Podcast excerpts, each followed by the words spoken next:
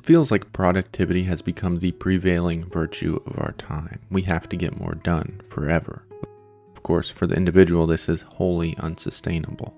The battle to be productive enough is unwinnable. Indeed, chasing productivity can have devastating consequences on your well being, both physical and psychological.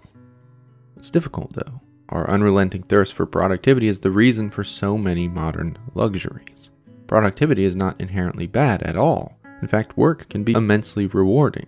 But our entire lives and our self worth should not revolve around being productive. Yet a survey of 1 million people in late 2022 found that productivity is most people's number one priority in life. 65% of Brits, 63% of Americans, and 58% of Australians ranked productivity above having a healthy body, having more money, or even being happy. Unfortunately, this lust for productivity is bad for everything. It crushes our souls and, ironically, crushes our ability to get things done. So, how can we rethink productivity, rest, and the idea of getting things done?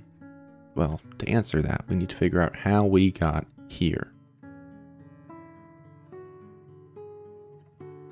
The Protestant work ethic is an idea that says hard work gets you into heaven while laziness is basically sinful. This concept was pretty foundational to America's early economic development. The Protestants came to America, worked hard, and built businesses to earn God's favor, and in theory, that idea still lingers with us today. And while Protestant work ethic may still be relevant to the conversation, there are also more contemporary factors at play. After all, we don't mix Red Bull and Adderall to earn God's favor. We just want to make some money. And it would be easy to blame capitalism for our obsession with productivity. But that would be like blaming gravity for an airplane crash. Assigning the blame is technically accurate, but only in an abstract and not really helpful sort of way. The roots of our obsession with productivity stem from the transition out of the Industrial Revolution.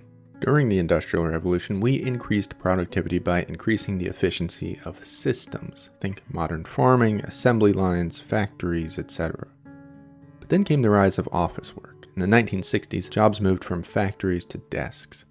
Still, maintaining and increasing productivity was as important as ever, but we stopped trying to improve systems. Instead, we began trying to improve productivity on a macro level by doing so on a micro level. No one was interested in making an office operate better, but instead how to make an office worker work harder. The burden of improving output shifted from the organization onto the worker. Productivity got personal. This idea becomes silly when you consider the refinement of systems in the Industrial Revolution didn't happen in an instant. Creating efficient factory systems happened quickly, perhaps, but not overnight. Henry Ford invested massive amounts of money and time into developing new tools, methods, and infrastructure. But today, we casually expect ourselves to wake up and invent the assembly line every single day. And not only do we need to optimize our productivity, but we also need to keep executing our current workload at the same time. We are still stuck in this archaic post Ford way of thinking. More is always better. There's no upper limit to the output that we desire to produce. When you expect people to buy into this idea, you put their professional interests up against their personal life. You can get more work done, just skip the bike ride with your wife. You can get this turned in tomorrow, just eat lunch at your desk. Our personal and professional lives are now stuck in a cold war. Eventually, one will crumble. And today it feels exceedingly clear which side is winning. This is difficult to grapple with because, well, productivity is good. Everyone does a little bit of work towards a common goal, and all of our lives are improved, in theory. So it's pretty easy to justify this endless sprint. The most productive members of our society are also generally lauded as heroes. On the opposite side, not being productive means you're lazy, and laziness today is seen as ethically wrong. The historical context of productivity mixes with contemporary cultural forces to create our problem, and it is a problem indeed. Allowing productivity to take over our lives is, well, killing us.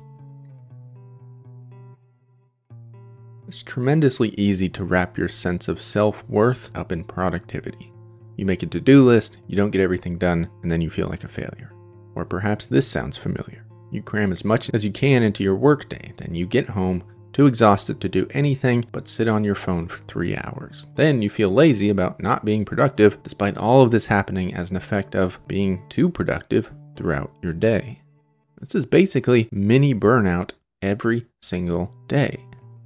See, if you determine your self worth by how much you get done, you will be forever worthless. There will be always more that you could have done. The mountain has no summit. As you focus entirely on productivity, you obviously focus less on other things. Healthy, natural foods become processed, ready to eat meals. Breakfast becomes gray smoothies that guarantee an efficient mix of nutrients, minus any of the joy involved in actually eating. You spend less time with the people you love, leaving them feeling estranged and likely less interested in being part of your life. You drink Celsius or whatever so you can get five hours of sleep, when in reality, this lack of sleep proves time and time again to significantly reduce cognitive abilities, which in turn makes you less productive. Low stakes hobbies you love fall by the wayside, zapping the joy out of your day to day life. At the end of this, you're left with some swirl of depression, anxiety, and loneliness. This is nothing to say for the physical effects of an unbalanced life, which include increased risk of heart attack, stroke, and a whole lot more. But hey, your to do list is looking pretty good. Until, of course, tomorrow, when this whole thing starts all over. There is a massive industry around optimizing productivity. This takes the form of books, self help gurus, YouTube channels, TikTokers, and any other format you can imagine. Fortunately, none of these things work. In fact, optimizing productivity is a great way to guarantee you be less productive. Take any specific productivity hack, putting butter in your coffee, time blocking, mushroom tea, or whatever. This is just one more thing for you to do. These productivity hacks just expand your to do list. And then when you forget to do them, as you inevitably will because you already have too much to do, you're left feeling like a failure all over again. You just have one more thing that you couldn't quite get to in a day. The thing is, cramming more and more into your day in some unending arms race for productivity only leads to burnout. Burnout is defined as a manifestation of chronic unmitigated stress. During periods of burnout, your body has higher levels of stress hormones. It's a physically observable phenomenon. Intense burnout can lead to depression, insomnia, loss of appetite, even suicidal ideations. Tiredness is your body's warning sign for burnout. It's like an alert, your body telling you to take a break things are about to get bad. But in today's energy drink world, we ignore this warning. We don't take breaks. We drink caffeine, then we get a promotion for working so hard. In reality, though, rest is what matters, and there's no shortage of literature to prove this. Resting helps your brain focus, helps you get more done. Proper sleep has a profound effect on cognition and memory. Psychiatrist and researcher Nancy C. Andreasen coined the acronym REST in the 1990s Random Episodic Silent Thought. This term describes the intensely creative neural activity that occurs when you do nothing. According to her lifetime of study, periods of inactivity are the most productive on a neurological level. Andreasen has studied creative people from all walks of life and found that eureka moments usually come right after long periods of brain inactivity. That said, this type of advice is basically a trap. It's just another way to get ourselves to be more productive. Is relaxation really worthwhile if it's only in service of productivity? I'm not so sure. So, what if we re examine this idea of productivity from the ground up? It would be tremendously easy to sit here and say, well, you should just stop going to work, stop working so hard. But the reality is, not everyone can do that. In fact, most people can't. A single mother raising three kids just can't make time for a walk in the woods every day. It's not happening. But I do believe relaxation is still that mother's right. Our culture has taken this right away from her, but it's still a right. So our focus should not be on stamping that right out of existence entirely, but instead redefining how we see productivity and what things count as being productive. To do this, we can look at an old story called The Useless Tree by Taoist philosopher Zhuangzi. In this story, a carpenter comes along a tree in the forest. It's the most massive tree on the mountain and the oldest. The bark is gnarled, twisted, and full of knots. These knots mean he can't build anything from the tree's wood, so he says that tree is useless. Later that night, the tree appears to the carpenter in a dream. The Tree tells him that fruit trees are torn apart as soon as they become ripe. Hardwood trees are demolished as soon as they reach maturity. The tree says, I have long strived for uselessness.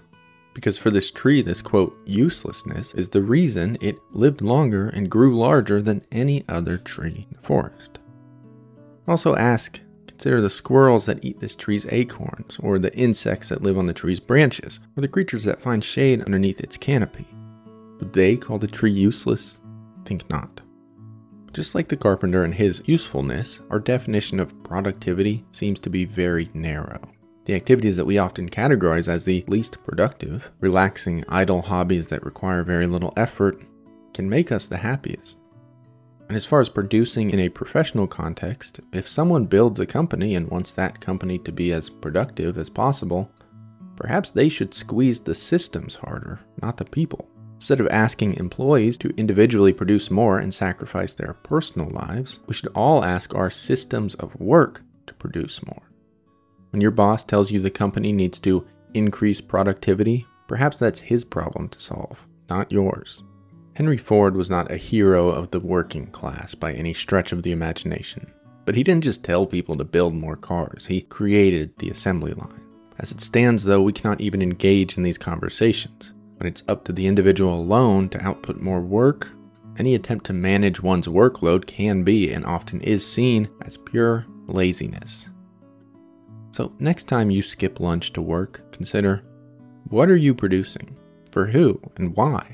I would argue that creating happiness certainly counts as being productive.